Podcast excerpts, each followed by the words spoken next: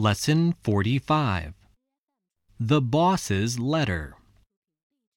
Listen to the tape, then answer this question Why can't Pamela type the letter? Can you come here a minute, please, Bob? Yes, sir. Where's Pamela? She's next door. She's in her office, sir. Can she type this letter for me? Ask her, please. Yes, sir. Can you type this letter for the boss, please, Pamela? Yes, of course I can. Here you are. Thank you, Bob. Bob? Yes? What's the matter?